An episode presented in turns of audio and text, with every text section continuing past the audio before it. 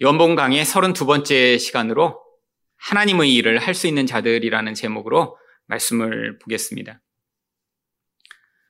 여러분이 만일 어떤 일을 하고 있는데 그 분야에서 최고의 전문가와 함께 일을 할 수 있게 된다면 여러분은 어떻게 하시겠습니까? 아마 모든 사람이 어떤 일을 하는데 그 분야의 최고의 전문가와 함께만 할 수 있다면 아마 선뜻 그 일을 함께 하고자 할 것입니다. 왜 그럴까요? 첫 번째로 바로 그렇게 최고의 전문가와 어떤 일을 하게 된다면 자기 위상이 올라가기 때문이죠.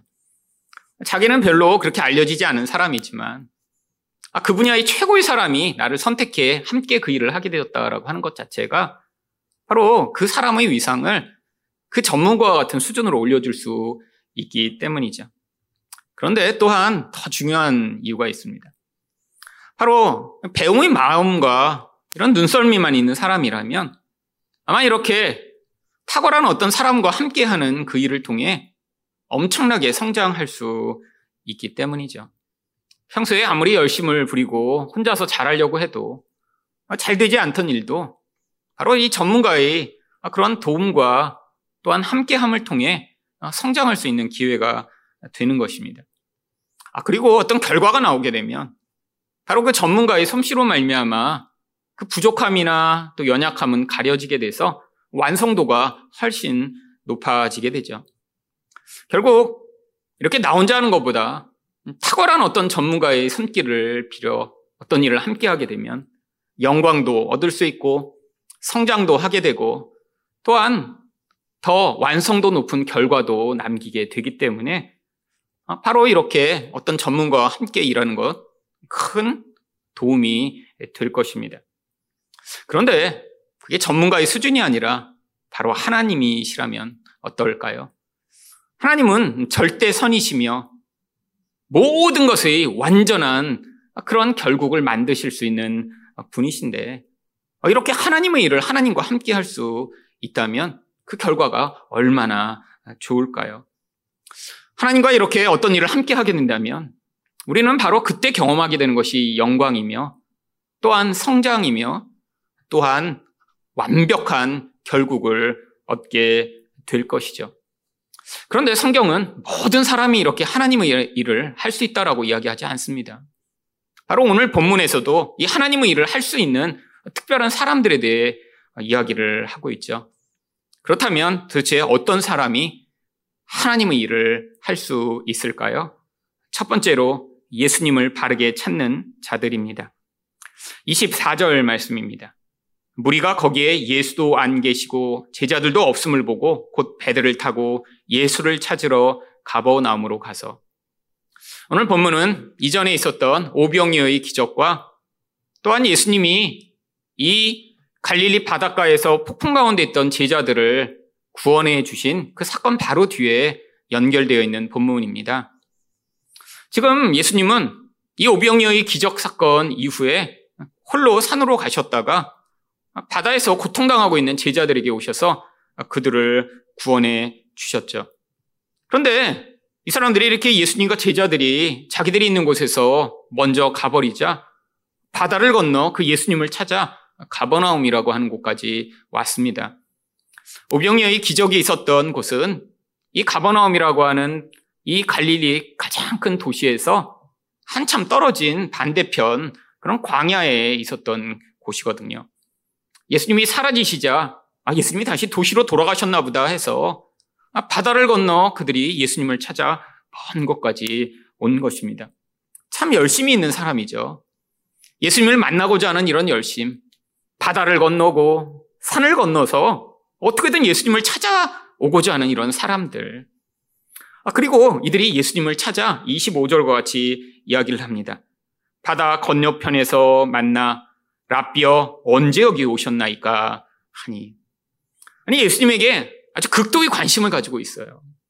이들이 이곳까지 온 이유는 예수님을 찾기 위해서였고, 아, 그리고 예수님이 이렇게 벌써 이곳에 오시자, 어, 예수님, 언제 이렇게 오셨어요? 라고 예수님을 이렇게 반갑게 맞이합니다. 그런데 사실 예수님이 이곳에 오신 것은 그들로부터 떠나시고자 하신 것입니다. 바로 6장 15절에 뭐라고 이야기하나요? 그러므로 예수께서 그들이 와서 자기를 억지로 붙들어 임금으로 삼으려는 줄 아시고 다시 혼자 산으로 떠나가시니라. 여러분, 예수님이 지금 이들을 떠나신 이유가 아, 이들과 깊은 관계를 맺고 싶지 않으셔서 떠나신 것입니다. 지금 이들은 예수님이 이렇게 이들이 예수님과의 깊은 관계를 예수님이 별로 원하시지 않는다는 것을 지금 모르고 있어요. 여러분, 예수님은 이들과 깊은 관계를 맺고 싶지 않고 이들은 예수님을 이렇게 따라다니면서까지 예수님을 꼭 붙들고 싶고 여러분 이렇게 일방적 관계를 보통 뭐라고 하나요? 짝사랑이라고 합니다. 여러분 짝사랑은 참 슬픈 거죠. 그렇잖아요? 어떤 한 사람만 끊임없이 누군가를 좋아하고 관심을 표명하고 어, 나는 너가 좋다라고 계속 따라다니면서 이것저것 간섭하는데 상대방은 그 사람이 다가올 때마다 그 사람과 더 깊은 관계로 갈까 말을 섞지 않고 외면하는데도 그것들을 눈치 못 챈다면요. 여러분 지금 말하면 이런 영적 짝사랑의 상황입니다.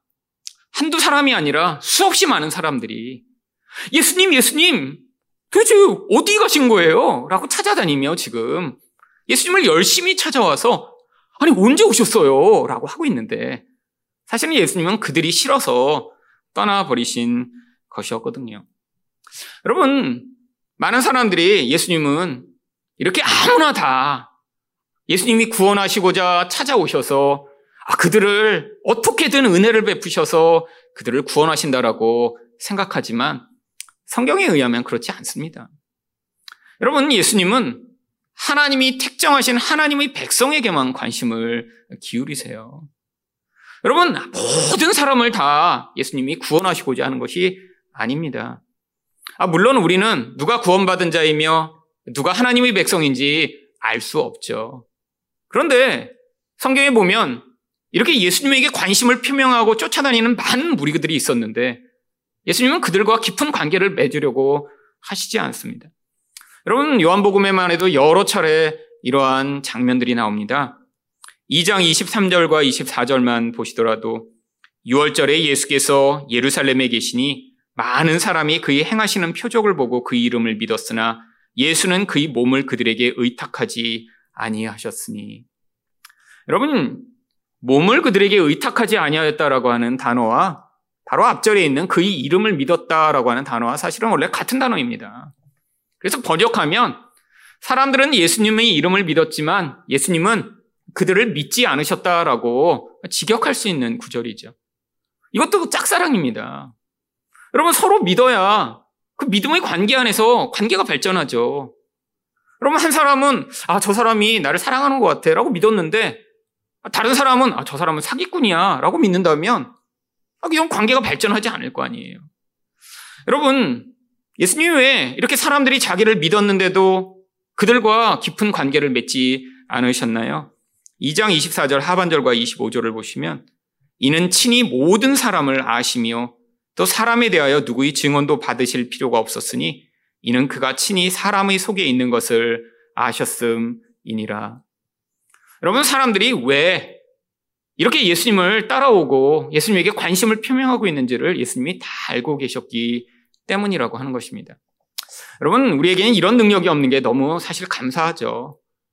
만약에 우리가 모든 사람의 마음을 다 알 수 있다. 아마 이 자리에 서로 앉아 있기도 불편할지도 모릅니다. 겉에서는 아 목사님 안녕하세요 그러는데 속에는 에이 뭐 이런 마음을 품고 있는데 제가 그걸 다 볼 수 있어요. 그러면 아마 저도 이 자리에 서지 못하겠죠. 여러분 우리는 사람들에게 감추는 이 일에 아주 익숙합니다. 아이들은 잘 못 감춰요. 근데 어른들은요 아니에요. 어른들은 잘 감추죠.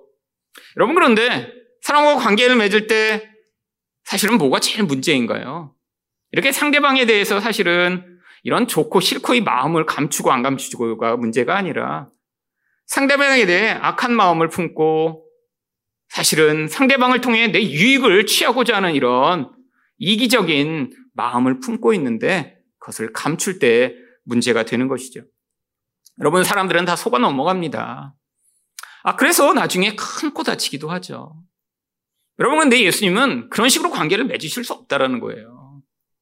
여러분, 예수님이 사람의 속을 봤더니 이들이 이렇게 열광하며 예수님을 믿겠다고 따라오는 진짜 이유가 야, 저 기적이 나한테도 일어났으면 좋겠다. 그래서 나의 삶에도 변화가 나타나고 아, 나의 문제도 해결되고 아, 내가 정말 멋진 사람이 됐으면 좋겠다라는 그런 이기적인 목적으로 다가오고 있는 것을 다 아셨기 때문에 그래서 예수님과 그들과 관계가 지금 형성되지 않고 있는 것이죠. 어쩌면 끝까지 이런 이기적인 목적으로 하나님을 이용하려고 할 때 그 결론을 통해 우리들은 아, 이 사람은 선택받지 않은 사람이구나라고 알게 될 수 있는 것입니다. 여러분, 관계라는 거는 사실 순수한 기반 위에서 이루어지지 않으면 결국 그 관계는 타락하고 문제가 생기게 되어 있습니다. 모든 관계가 그렇죠. 여러분, 만약에 부모가 자식을 기르는데도 이기적인 목적으로 기르는 경우에는 이 관계가 나중에 반드시 문제가 생겨요. 여러분 생각해 보세요. 이 아이가 나중에 공부를 잘하고 유명해져서 이 아이를 통해서 내가 아, 나중에 사람들에게 와, 자식을 잘 키운 부모님이군요. 이런 칭찬을 듣기 위해 아이들을 양육한다라고 생각해 보세요. 여러분 이런 이기적인 목적이 강하면 강할수록 그 아이가 그 부모의 욕망을 충족시켜 주지 못하면 분노가 점점 커지게 되어 있습니다. 여러분 10여 년 전에 굉장히 충격적인 사건이 한국에 있었죠. 어떤 고등학생 아이가 자기 엄마를 죽인 뒤에 방에다 그 엄마를 이불에다가 뉘어놓고 냄새가 나기 시작하니까 문을 다 본드로 발라갖고 몇 개월 동안 그 시체와 동거하였던 그런 사건이 있습니다. 그런데 여러분 정말 폐륜적인 범죄죠. 아들이 엄마를 죽여 시체와 이렇게 산다니요. 그런데 나중에 그 내용을 알고 나서 많은 사람들이 그 아이를 탄원해달라고 탄원서를 제출했습니다. 왜 그런 줄 아세요? 이 엄마가 너무 이 아이를 집착해서 이 아이를 서울대 보내고 유명한 사람 만들고자 했는데 이 아이가 그 엄마의 기대에 자꾸 미치지 못하자 아이를 폭행하기 시작한 거예요. 문제 하나 틀 때마다 골프채로 열 대씩 때리고 아이가 점점 고등학교에 가서 엄마가 원하는 성적을 제출하지 못하자 이제는 성적표를 위조하기 시작했어요. 근데 이게 한두 번이죠. 나중에 엄마의 폭행은 점점 심해지고 아이는 성적표를 한 번, 두 번, 세 번 위조하다 들킬 때가 되니까 결국엔 엄마를 살해한 것입니다. 여러분, 이게 욕망으로 누군가를 대할 때 나타나는 결과예요. 많은 사람들이 사랑한다라고 결혼을 하고, 아니, 내 자식을 잘 되게 하겠다고 양육하며, 심지어는 다른 사람에게까지 사랑을 베푼다라고 하는데, 이런 잘못된 욕구를 기반으로 누군가 관계를 맺기 시작하면, 결국 누군가가 내 욕구를 만족시켜 주지 못할 때 안에서는 점점 분노가 치밀어 오르고 결국 이게 관계를 깨뜨리는 중요한 원인이 되죠. 여러분, 많은 사람들이 결혼을 합니다. 특히 지난주부터 이제 다음 주까지 결혼 이제 이렇게 결혼을 많이 합니다. 그래서 뭐 제가 어제도 그렇지만 다음 주도 결혼식 있고 그 다음 주도 결혼식 있고 결혼식이 굉장히 많아요. 근데 결혼할 때 보면 대부분 다 어떤 목적으로 결혼하나요? 이 사람을 내가 괴롭혀야지. 이렇게 해서 결혼한 사람은 한 명도 못 봤습니다. 여러분, 결혼할 때 다, 아, 이 결혼을 통해 나는 행복하고 싶어. 그리고 이 사람을 더 사랑하고 싶어. 여러분, 아, 결혼식 날에는 모든 신랑 신부의 얼굴에 다 드러나요. 아, 이 결혼이 너무 기대된다. 이 결혼으로 이 사람을 더 사랑하고 더 행복하게 해주고 싶다. 여러분, 그런데 그게 결혼해서 시간이 지나면서 변질되기 시작합니다. 왜요? 인간이란 본질 안에 있는 자기 욕구, 내 중심의 자기 욕망을 만족시키고 싶은 이 욕구가 사실은 스스로의 힘으로는 벗어날 수 없기 때문이죠. 여러분, 인간은 이 자리에서 계속해서 하나님과도, 아니, 다른 사람과도 관계를 맺기 때문에 인간의 관계도 그렇고 하나님과의 관계도 발전하지 않고 오히려 피곤하고 힘들다라고 생각하는 경우들이 많이 있는 것입니다. 여러분, 그래서 예수님이 이들에게 솔직하게 지금 얘기를 해주세요. 뭐라고요? 26절입니다. 예수께서 대답하여 이르시되 내가 진실로 진실로 너희에게 이르노니 너희가 나를 찾는 것은 표적을 본 까닭이 아니요 떡을 먹고 배부른 까닭이로다. 여러분 표적을 보고 도대체 뭘 이들이 알았어야 하나요? 바로 예수님이 구약이 약속하던 메시아로 이 땅에 오셨음을 그들이 깨닫다 예수님을 찾기를 그들과 기대하셨던 거죠. 근데 사람들은 예수님을 왜 찾았어요? 떡을 먹고 배불러서요. 내 육적 욕망을 만족시켜주는 분이니까 더 많이, 더 좋은 것으로 아, 나의 배를 불려줘라는 그 욕망에 충족해서 예수님을 지금 따라다니고 있다라고 예수님이 말씀해 주신 거예요. 여러분, 많은 사람들이 지금도 예수님을 그렇게 믿는 사람들이 있습니다. 여러분, 예수님을 믿으면 부자 되고 병 낫고 아, 자녀가 성공한다라고 아, 이렇게 해서 예수 믿은 사람 사실 많이 있죠. 아, 물론 처음 예수 믿을 때 이렇게 시작할 수 있습니다. 왜? 인간은 약하니까. 아, 하나님이라는 어떤 분이 도움을 받아 나의 문제를 해결하고 그래서 조금 더 나아지고 싶다라는 아, 이것 자체 시작점으로는 괜찮습니다. 저희 가정도 그렇게 예수를 믿었고 또 많은 사람들이 한국에서 예수를 믿은 가정 가운데 처음부터 하나님과의 온전한 관계를 위해 예수 믿는 사람 은 어디 있나요? 다 뭔가 이익이 생길 것 같고 아, 뭔가 좋은 일이 있을 것 같아서 교회에 다니기 시작했죠. 아니 그런데 10년을 다녀도 20년을 다녀도 여전히 하나님은 내가 필요한 것을 채워주는 그런 물주에 불과한 하나님으로 여기고 있다면 지금 심각한 것입니다. 많은 사람들이 이 물질주의에 점점점 노예가 돼서 살아갑니다. 여러분 몇십 년 전만 해도 이렇게까지 돈이 모든 사람들의 열망이며 모든 사람들의 소망이 아니었어요. 여러분 그런데 요즘은 중학생들도 꿈이 뭐냐 그러면 건물주가 꿈이래요. 여러분 정말 이상한 세상입니다. 아니 어떻게 중학생의 꿈이 건물주가 될 수 있죠? 아니 옛날에는 이루지 못하더라도 그냥 대통령이라고 하는 게 차라리 낫지 않나요? 여러분 그게 훨씬 더 낫습니다. 대통령이요. 건물주가 뭐예요? 건물주가. 여러분 건물주라고 답하는 아이들의 그 마음 안에는 아 내가 이렇게 부자가 돼서 일하지도 않고 풍족하게 내가 원하는 그런 삶을 살겠다라고 하는 이 물질주의가 만들어낸 그 무서운 영향력에 이제는 아이들까지 다 영향을 받는 그런 시대가 되어버렸죠. 여러분, 근데 건물주가 되면 정말 행복하고 문제가 없나요? 여러분, 인간의 영혼은 물질로 채워줄 수 있는 영혼이 아닙니다. 여러분, 그렇다면 부자들은 걱정도 없고, 불만도 없고, 행복하게 다 살아야죠. 여러분, 서울 시내도 가장 비싼 아파트가 사실은 이 교육과 관련된 이 교회 옆에 있는 아파트와 또 한강 주변에 있는 아파트가 사실 제일 비싸죠. 근데 한강 주변에 있는 아파트는 정말 아주 많이 비쌉니다. 한강이 보인다? 어, 그러면 정말 상상을 초월하죠. 여러분, 근데 서울에서 가장 많은 우울증 환자가 있는 곳이 한강이 보이는 아파트에 사는 사람들입니다. 아니, 거기는 기본 일반 아파트보다 3배, 4배씩 비싼 아, 그런 아파트에 사니까 남들이 볼 때 부자죠. 근데 거기에 가장 많은 우울증 환자가 있다는 거예요. 왜 그럴까요? 물질이 풍요를 가져오고 아, 물질이 아, 그런 외적인 만족은 가져올 수 있지만 인간은 그 물질로 온전히 행복해질 수 없기 때문이죠. 여러분 예수님에게 우리가에게 진정한 만족과 기쁨을 주시기 위해 오셔서 하시고자 하는 일이 그래서 바로 무엇인가요? 마태복음 1장 21절을 보시면 아들을 낳으리니 이름을 예수라 하라.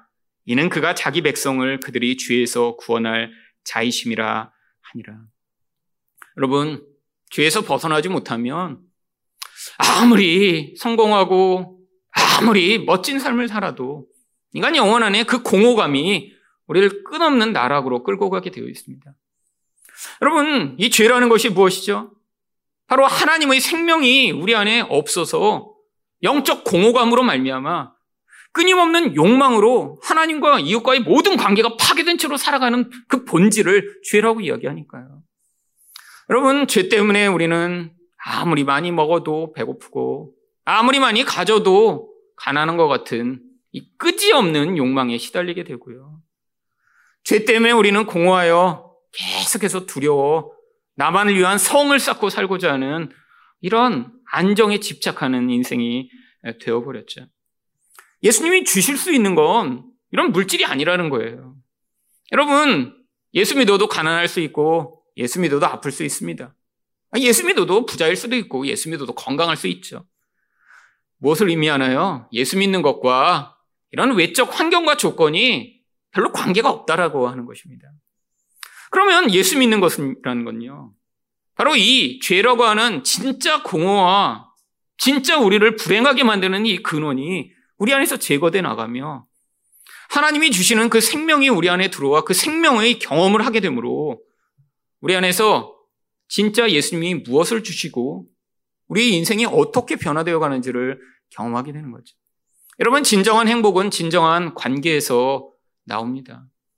여러분, 관계가 행복하면 사실은 우리는 행복감을 느끼게 돼 있어요.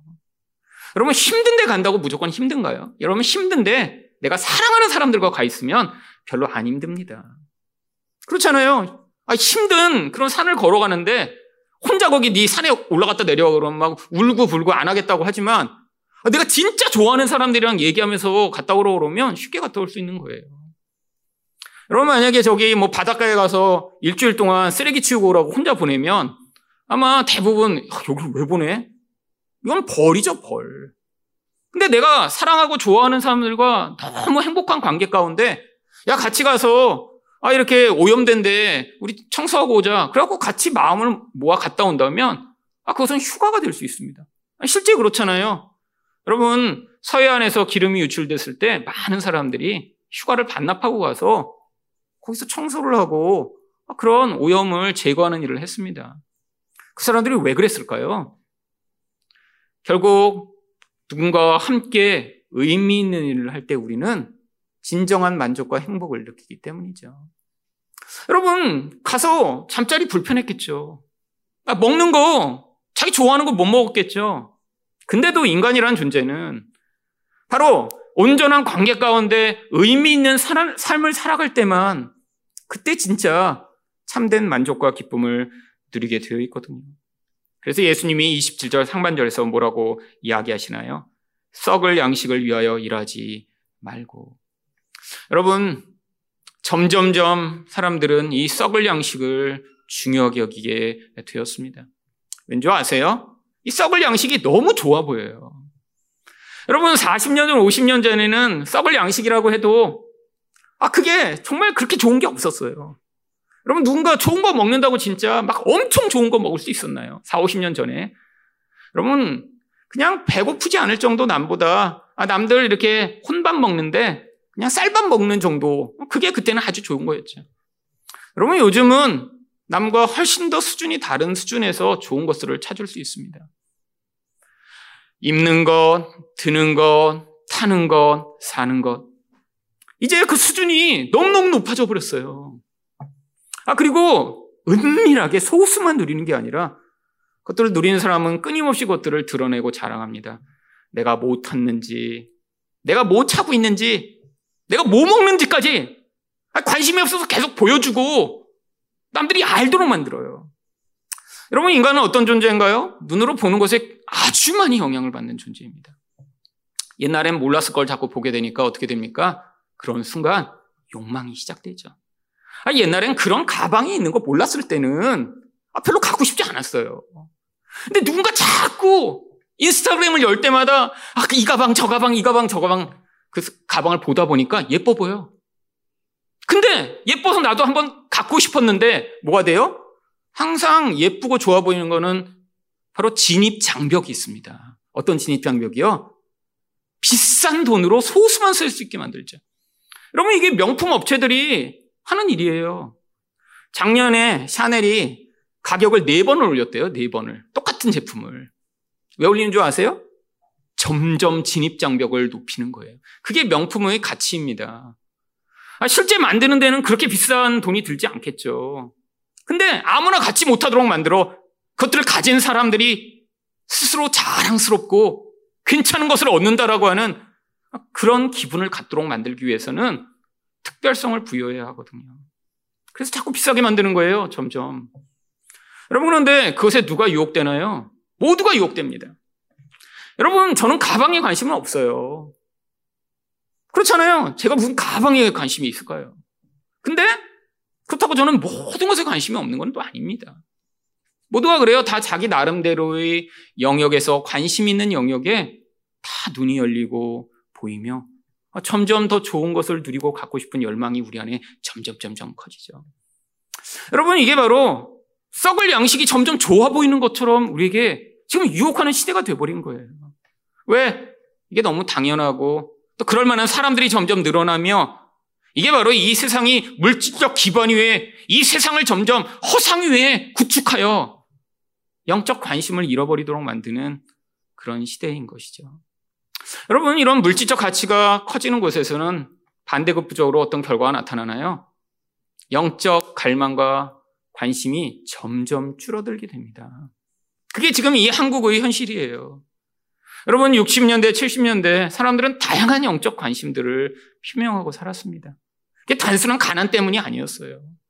여러분, 어디선가 말씀 부흥회 한다고 그러면 정말 많은 사람들이 몰려들어서 새벽이건 밤이건 말씀 사경에 참여하며 그 말씀으로 조금이라도 은혜 받고자 애를 썼습니다. 여러분, 사람들의 이런 영적 관심, 그 가운데 많은 사람들이 은혜도 받고 하나님도 만나고, 아, 그리고 온전하진 않지만 말씀에 대한 사모함으로 아주머니들은 주중에 모여 성경 읽기, 성경 쓰기, 매일 성경 공부 열심히 사셨어요. 여러분, 저희 어머니도 제가 옛날에 기억하면 집에 거의 없으셨어요. 뭐 맨날 교회 가신데 뭘 맨날 끼고 가세요. 보면 뭐 무슨 세트, 뭐 어쩌고, 무슨 연구, 뭐 맨날 무슨 세미나 뭐가 있어요. 구역 예배 있고 구역장 공부 있고 무슨 성경 공부 있고 성경 쓰기 집에서 맨날 따로 하시고 매일매일 영적 관심으로 사셨어요. 여러분, 요즘 아마 이렇게 사는 분은 이제 거의 없을 거예요. 여러분의 삶의 기반이 이제 뭐가 됐나요? 유튜브 없으면 이제 못 사는 분들 많이 계시죠? 매일매일 유튜브와 넷플릭스가 친구가 돼. 여러분의 영혼의 그 공허함을 쾌락과 짜릿한 만족으로 채우고자 하는 이 시대. 그 결과가 바로 지금의 20대는 80%가 영적인 관심이 아예 없어요. 그냥 뭐 기독교나 뭐 불교나 뭔가 타락하고 문제가 생겨서 난 더 이상 종교를 갖지 않겠다가 아니라 그냥 지금 현재 한국의 20대는 80%가 나는 이런 종교에 아무런 관심이 없는데 그냥 별로 재미없어 보이고 그냥 별로 내가 관심을 들 대상이 아니다라고 그냥 이야기하는 시대가 되어버린 거죠. 이게 바로 물질주의 영향력입니다. 근데 그들의 관심이 뭐예요? 그렇다고 삶에 모든 관심이 없나요? 아니에요. 자기들이 관심 있는 엄청나게 많은 것들이 있습니다. 여러분, 근데 그 모든 것들이 다 대부분 더 좋은 그런 물질적 풍요를 약속하는 것이죠. 여러분, 그런데 그런 물질적 풍요가 사람들에게 영적 파괴와 영적 공허를 더 많이 갖고 옵니다. 여러분, 인간은 이 물질이라는 것이 이 욕심이라는 것이 한계 효용의 법칙에 결국 도달하게 되어 있어요. 뭔가 좋은 거를 아무리 가져도 결국 그게 그 만족이 이전처럼 풍요하거나 기쁘거나 지속되지 않습니다. 여러분, 뷔페만 가봐도 아시잖아요. 여러분, 배고플 때 뷔페 가서 언제, 어떤 뷔페가 제일 맛있나요? 첫 접시가 제일 맛있습니다. 기대감도 커요. 아, 이거는 어떤 맛일까? 이건 어떤 맛일까? 여러분, 근데 두 번째 접시 갖고 오면, 아, 이게 그렇게 맛있진 않네. 그 다음 세 번째 접시 갖고 오면, 괜히 갖고 왔나? 근데 또 네 번째 접시쯤 되면 이제 어떻게 돼요? 남는 게 생깁니다, 남는 게. 아, 맛있을 거 갖고 와서 갖고 왔는데, 아, 첫 번째는 맛있게 먹었어요. 또 먹어야지. 네 번째 접시 때 이제 맛있었던 거면 다시 갖고 왔는데, 나중에 보면 남겨요. 아, 똑같은 부패인데 왜 이렇게 된 거죠? 여러분, 배불러지면 만족도가 점점 점점 줄어들게 돼 있죠. 여러분 이게 인간입니다. 하나님이 우리를 물질로 풍요로하게 해서 우리를 기쁘게 하시고자 한다면 끝이 없어요. 그리고 그게 기쁨이 되고 만족이 되는 게 아니라 점점 불평과 원망이 쌓이게 됩니다. 이게 이스라엘 백성들의 모습이죠. 하나님이 광야로 이스라엘 백성들을 불러내셨어요. 엄청난 권능을 보이시며 우리 하나님이 누구신지를 보여주셔서 심지어 내 장자들만 죽이시며 그들을 구원하여 주셨고 홍해를 가르셔서 그들을 구원하여 주셨어요. 그들에게 매일처럼 만나로 먹이셨어요. 여러분, 지금으로 얘기하면 완전 식품이죠. 완전 식품. 하늘에서 매일매일 완전 식품이 내려와. 모든 영양소가 충족하며, 아, 맛도 있고, 다양하게 요리해도 되고, 얼마나 좋아요. 그런데 여러분 그랬더니 백성들이 만족했나요? 이 만나를 성경이 뭐라고 부르냐면 천사들의 음식이라고 부릅니다. 아, 이런 신적 존재만 원래 먹어야 되는 거예요. 근데 육체를 가진 인간에게 하나님이 주셨는데 사람들이 이거를 만나라고 부른 데서부터 벌써 기분이 나쁜 거예요. 하늘에 차라리 스테이크가 내려왔으면 오 스테이크 이렇게 했을 텐데 여러분 만나의 이름이 뜻이 뭔지 아시나요? 이게 뭐야? 이거예요. 이게 뭐야? 이게 뭐야? 이거 먹으라고? 이게 뭐야? 그래서 그 이름이 그냥 만나가 된 거예요. 이게 뭐야? 여러분, 그러더니 어떻게 돼요? 먹고 배불렀는데 하나님 왜 고기 안 줘요? 원망과 불평을 쏟아내기 시작하죠. 고기 주셨더니 심지어는 아, 고기만 주시면 어떻게 해요? 애굽에서 노예로 살았을 때 우리는 향신료를 풍성하게 먹었는데 그때 먹었던 부추, 마늘, 파 이거 왜 안 주세요?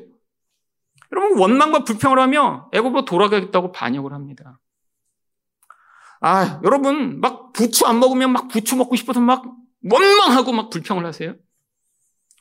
여러분, 근데 이스라엘 백성들이 이런 존재라는 거예요. 근데 그들과 우리가 똑 닮았습니다. 하나님이 우리 인생 가운데 여러분 물질을 전혀 안 주시고 뭐 영적인 것만 주시는 하나님 아니세요. 여러분 제 인생 가운데도 하나님이 많은 물질들을 주셔서 사실은 제가 그렇게 저희 집이 망했고 정말 지독한 가난 속에 살았지만 여기까지 올 수 있었습니다. 아, 하나님이 다 주셨어요. 정말 기적이었습니다. 우리 하나님이 정말 영적인 것만 주시는 분 아니에요. 아니, 물질을 주셨으니까 제가 8년 동안 유학하면서 여러분, 정말 기적과 같은 하나님이 보내신 그 물질로 유학을 잘 마치고 돌아올 수 있었죠. 빚 안 지고요. 기적입니다. 아, 정말 기적이죠. 도대체 저도 이해가 안 가요. 그리고 오고 났더니 딱 끊겼어. 아, 정말 맞나요? 그렇잖아요. 여러분, 하나님이 하신 거죠. 정말 제가 8년을 유학하는 동안 제가 그 유학을 시작할 때 하나님, 하나님이 주시리라고 믿으니까 제가 사람한테 절대로 제 경제적 사장을 이야기하지 않겠습니다. 그리고 가서 유학을 시작했는데 하나님이 8년을 매년 똑같은 금액을 수백 명을 통해 보내주셔서 유학을 마쳤어요. 여러분, 이거 사람이 할 수 없는 일입니다. 근데 정말 더 신기한 건 매년 그렇게 들어온 돈이 정말 매년 똑같았다는 거예요. 여러분, 근데 하나님이 그 물질을 왜 주셨을까요? 물질보다 훨씬 더 중요한 영적 변화를 위한 도구로 주신 거죠. 물질만이 아닙니다. 우리 관계, 우리 삶, 우리 모든 것이 사실은 그 여정을 통해 우리가 죽지 아니하고 그 과정 가운데 하나님을 경험하며 성장해서 그런 욕망과 두려움에 매여 있는 이런 저질적인 존재로 살다 죽는 것이 아니라 하나님와의 더 성장하기를 원하시는 것이죠. 그래서 27절 하반절에 예수님이 뭐라고 말씀하시나요? 영생하도록 있는 양식을 위하여 하라. 이 양식은 인자가 너희에게 주리니 인자는 아버지 하나님께서 인치신 자니라. 여러분 예수님을 통해 이 생명의 양식을 경험한 자들만 바로 이 하나님의 일에 동참할 수 있습니다. 여러분 인생에서 여러분이 아무리 훌륭한 일을 하더라도 그거는 여러분으로부터 맞물리는 것이라면 진정한 의미를 가질 수 없어요. 여러분 우리가 인생에서 의미 있다라고 하는 것들은 항상 온전한 가치와 온전한 권위를 가진 분으로부터 나와야 그게 의미가 있는 것입니다. 아, 내가 아, 이건 좋은 거야라고 한 것이 어떻게 가치와 의미를 가질 수 있을까요? 여러분 결국 우리 안에서 예수님을 바르게 찾아야 정말 예수 그리스도가 누구신지 보여주시는 하나님의 말씀을 따라 그 예수님을 여러분이 온전히 믿을 때 그때 우리는 바로 이 하나님의 일에 동참할 자리로 부름을 받을 수 있습니다. 두 번째로 누가 하나님의 일을 할 수 있나요? 예수님을 믿는 자들입니다. 28절에서 사람들이 그때 예수님께 이렇게 묻습니다. 그들이 묻되 우리가 어떻게 하여야 하나님의 일을 하오리까? 하나님의 일을 이들도 지금 관심은 기울이고 있는 거예요. 그랬더니 예수님이 뭐라고 말씀하셨나요? 29절입니다. 예수께서 대답하여 이르시되 하나님께서 보내신 일을 믿는 것이 하나님의 일이니라 하시니. 여러분, 어떻게 하나님이 일을 하냐? 라고 물어봤는데, 예수님을 믿는 게 하나님의 일이래요. 그러니까 동문서답 아닌가요? 여러분, 우리가 볼 때 동문서답입니다. 근데 이게 바로 성경의 진리예요. 여러분, 하나님의 일이라는 게 뭔가요? 공부 잘하고, 뭐, 축구 잘해서 뭐 골을 많이 넣고, 아니, 멋진 건물을 세우고, 이게 하나님의 일인가요? 아닙니다. 그건 사람이 노력하고 애써서 아, 그런 훈련을 하고 또 재능을 가진 사람들은 그런 일을 잘할 수 있죠. 그렇잖아요. 뭐, 하나님 백성만 그런 공부를 잘하나요? 아니, 하나님의 그런 지혜를 가진 사람만 뭐 돈을 버나요? 아니에요. 세상 사람이 돈을 더 잘 벌고 공부도 더 잘합니다. 여러분, 하나님이 일을 하는 게 뭔가 세상에서 그렇게 남들이 볼 때, 야, 멋지다, 잘한다, 라고 하는 일이 아니에요.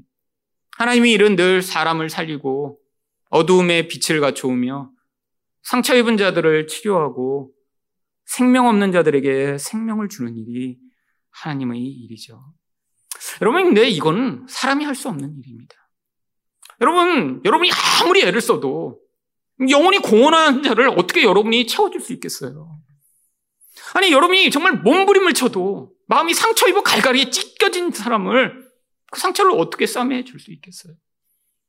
여러분, 여러분이 모든 사랑을 다 쏟아 부어도 사랑에 갈급해 계속해서 목마른 그 영혼을 어떻게 사랑으로 채울 수 있겠어요? 여러분이 아무리 결심하고 애를 써도 욕망과 죄에 매여 있는 사람을 벗어나게 할 수 없습니다. 여러분, 자기도 안 되는데 남을 할 수 있다고요? 여러분, 저도 평생 저희 욕망과 죄와 싸우고자 애쓰고 노력해봤지만 제가 얻은 결론은 아, 내가 나를 이기는 건 불가능하구나. 여러분, 나도 못 이기는데 어떻게 남을 이기고 남을 도와줄 수 있겠어요? 하나님의 일이란 바로 이런 것입니다. 정말로 하나님의 일이 되기 위해서는 그래서 사람이 사실은 어떤 노력하고 애쓰는 걸로 누군가가 변화되고 회복되는 게 아니라 하나님이 개입해 오셔야죠. 그래서 믿음이 필요한 것입니다. 여러분, 믿음이란 건 무엇이죠? 전적 의존이죠. 내가 할 수 없다라는 것을 인정한 자리에서만 믿음이 생기는 거예요. 여러분, 우리 안에서 내가 무엇인가 해서 누군가를 도우려고 하는 것이 아니라 바로 우리 하나님이 보내신 예수 그리스도를 통해 하나님이 어떤 사람의 인생 가운데 개입해 오셔서 그의 죄를 벗어나게 하시며 죽은 자에게 생명을 주시고 상처를 치료하시고 온전케 하시고 은혜를 베푸실 그런 도구가 될 때, 여러분, 그때 거기에서 변화가 일어나며 하나님의 일을 보게 되는 것이죠. 여러분, 지금 여러분이 하나님의 일을 하고 있다면 그래서 여러분 주변 사람들과의 관계 안에서 변화가 나타나시기 시작해야 합니다. 여러분, 여러분이 교회를 오래 다니고 있는데 여러분 있는 사람과 관계는 계속해서 불편하고 아, 미운 사람은 10년 전에는 10명이었는데 지금 20명으로 늘어나고 있다면 지금 하나님의 일이 아니라 그냥 인간이 자연스럽게 만들어내는 내 욕망에 부합한 자들만을 인정하고 사랑하는 그런 결과로 여러분이 살고 있는 것이죠. 여러분, 우리 안에 예수를 온전히 믿는 일이 필요합니다. 여러분, 그게 한 개인과 한 그냥 가정을 넘어 이제 교회 안에서 경험될 때 그게 정말로 인간은 경험하지 못하는 놀라운 그 하나님의 영광과 놀라운 성장과 하나님이 계획하신 그 완성의 놀라운 은혜를 우리가 함께 맛보게 되는 것이죠. 여러분, 저는 이 하늘사랑교회를 지난 7년 목회하면서 정말 그런 하나님의 일이 제게 얼마나 큰 기쁨이며 얼마나 큰 은혜인가. 정말 거기서 경험되는 놀라운 하나님의 영광이 얼마나 아름다운가를 여러 번 경험했습니다. 여러분, 어제 설교를 준비하면서 참 지난 하늘사랑교회의 참 그런 놀라운 하나님의 일들을 경험한 경우들을 돌아보니까 정말 여러 경우가 있더라고요. 혼자였으면 절대 경험하지 못했어요. 정말 그리고 내가 나의 능력과 노력과 열심으로는 절대 할 수 없는 그런 여러 번의 일들이 떠오르더군요. 여러분, 바로 몇 년 전에도 우리 교회에서 크리스마스 헌금을 화순에 있는 그냥 작은 시골 교회에 보내서 그 교회에 자동차를 사들인 일이 있습니다. 근데 그게 뭐 저희 이렇게 헌금해서 단순히 보내서 차를 사드린 그런 일이 아니었어요. 여러분 사실 그때가 저희가 이전하기 바로 전해라. 사실 저 안에도 고민이 많았습니다. 이제 이전해야 되는데 돈을 모아야 이전을 하는데 아 이렇게 자꾸 절기연금한다고 외부로 돈을 보내도 되나? 근데 또 몇몇 분들이 자꾸 이렇게 얘기하시거든요. 아 이제 우리 이전해야 되니까 이전 준비 이렇게 좀 시드 머니를 만들어야 뭐 이전하지 않겠느냐고. 아 저도 마음에 고민이고. 근데 또 마침 어디로 이렇게 보내서 도와야 되는지 결정하지 못했어요. 근데 이제 점점 시간은 다가오고 그래서 마음으로 한편에 이런 마음도 있었습니다. 저도 사실 이렇게 돈 다 남주는 거 별로 좋아하지 않아요. 그렇잖아요. 나도 불안한데 우리 교회도 어떻게 될지 모르는데 왜 자꾸 이렇게 보내? 근데 또 하나님이 하라고 하셔서 그 기쁨을 경험해서 그냥 하는데 마음에 두 가지 마음이 있었습니다. 아, 이렇게 끝까지 안정해지면 그냥 그냥 요번부터 하지 말자 이런 마음이 한 마음에 이렇게 드는 거예요. 근데 이제 거의 시간이 됐을 때 어느 교회에 이제 결혼식 때문에 제가 갔습니다. 시간이 남아서 이렇게 교회 벽을 보고 있는데 그 교회에서 이렇게 시골 농촌 봉사활동을 하며 찍었던 사진을 이렇게 붙여놨더라고요. 근데 그 사진을 보고 있는데 갑자기 이 화순에 있는 그 교회가 생각이 나는 거예요. 근데 그 교회 목사님도 모르고 그 교회를 제가 가본 적도 없고 그 교회의 목사님의 딸이 저희 교회에 다녀서 그 목사님이 저한테 전화만 하셔서 제 핸드폰에 그 목사님을 화순교회 아무개 목사님 아니 아무개 어, 의 아버지 이렇게 저장만 되어 있는 분이셨어요. 그러니까 한번 통화만 한 거죠, 그냥. 근데 갑자기 사진 보는데 그분 얼굴이 제 안에 이렇게 떠오르는 거예요. 참 신기한 일이죠. 뭐 얼굴도 알지 못하고 그러는데, 그러니까 그분 목소리와 함께 그 교회가 떠올라서 제가 어 혹시 그래갖고 제가 그분한테 전화를 드렸습니다. 근데 바로 정말 그게 하나님의 개입이며 인도하심이었죠. 여러분 그 목사님 부부가 한 달 전에 차가 고장나서 폐차를 한 뒤에 한 달 동안 아침 금식을 하며 기도하고 계셨던 거예요. 왜냐하면 그 교회가 장애인 다섯 명, 80 넘은 할머니 다섯 명이 다니는 그런 교회인데 자동차가 없이는 예배를 못 드리는 그런 상황이기 때문에 하나님 차 주세요라고 한 달 동안 기도하셨대요. 근데 한 달을 그렇게 기도했는데 아무런 어떤 변화가 없자 낙심하신 거예요. 근데 이분들이 더 크게 낙심하신 이유가 거기 있는 그 원리라고 하는 이제 원리 뭐 그런 마을인데 뭐 원리 2일리에 바로 옆 동네에 자기랑 거의 비슷한 때 이제 목사님이 부임을 하셔서 같이 사역을 했는데 근데 이 교회는 원래 좀 큰 교회였어요. 그리고 똑같이 뭐 7년인가 10년을 사역하셨는데 이 옆에 마을 목사님은 이제 사역하신 지 10년 됐다고 그 교회에서 성지 순례를 이렇게 보내주셨대요. 근데 이분들은 똑같이 사역하고 나서 차가 폐차돼서 이제 교회를 문 닫아야 될 상황이 되니까 너무너무 낙심이 크셨던 거예요. 어디까지 그 낙심이 되냐면 이제 교회를 그만 닫으라는 하나님의 뜻인가? 까지 되신 거예요. 근데 제가 전화를 드린 겁니다. 여러분, 그래서 이분들이 차를 알아보시다가 차를 결국 구입을 하셨고, 그때 저희가 1,700만 원이 넘는 돈을 헌금을 했죠. 그때 자동차가 1,900만 원짜리를 사셔서요. 그 자동차의 보험금과 그리고 새로 수리하는 것까지 1,600만 원 들고 100 몇십만 원 남은 돈으로는 종탄 무너진 것까지 수리했습니다. 여러분, 이게 단순히 어느 교회 차 없는데 차 사드린 이야기 같지만 그렇지 않았어요. 여러분, 그 다음 봄에 두 부부가 차를 몰고 저를 찾아오셨습니다. 그 사모님이 그때 그런 얘기 하시더라고요.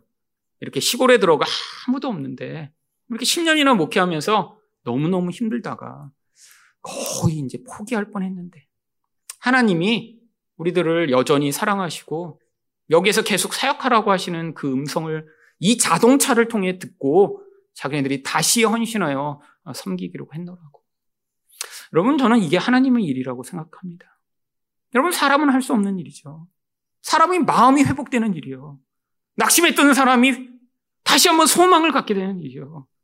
사람을 섬기고 사랑하는 일에 지치고 힘들다가 하나님이 놀랍게 개입하셔서 그 안에서 다시 한번 끝이지 않고 인내로 계속해서 섬길 수 있는 힘을 얻게 되는 일이에요.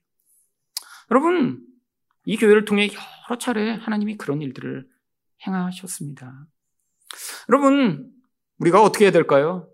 더 예수님을 믿고 바로 우리를 위해 존재하는 교회가 아니라 바로 이 교회를 넘어 하나님이 이 교회를 통해 일하실 일들을 기대하며 우리가 같이 함께 그런 복음 위에 서 나갈 때 하나님이 하늘 사랑 교회를 통해 더 놀라운 하나님의 일들을 계속해서 행하실 것들을 기대합니다.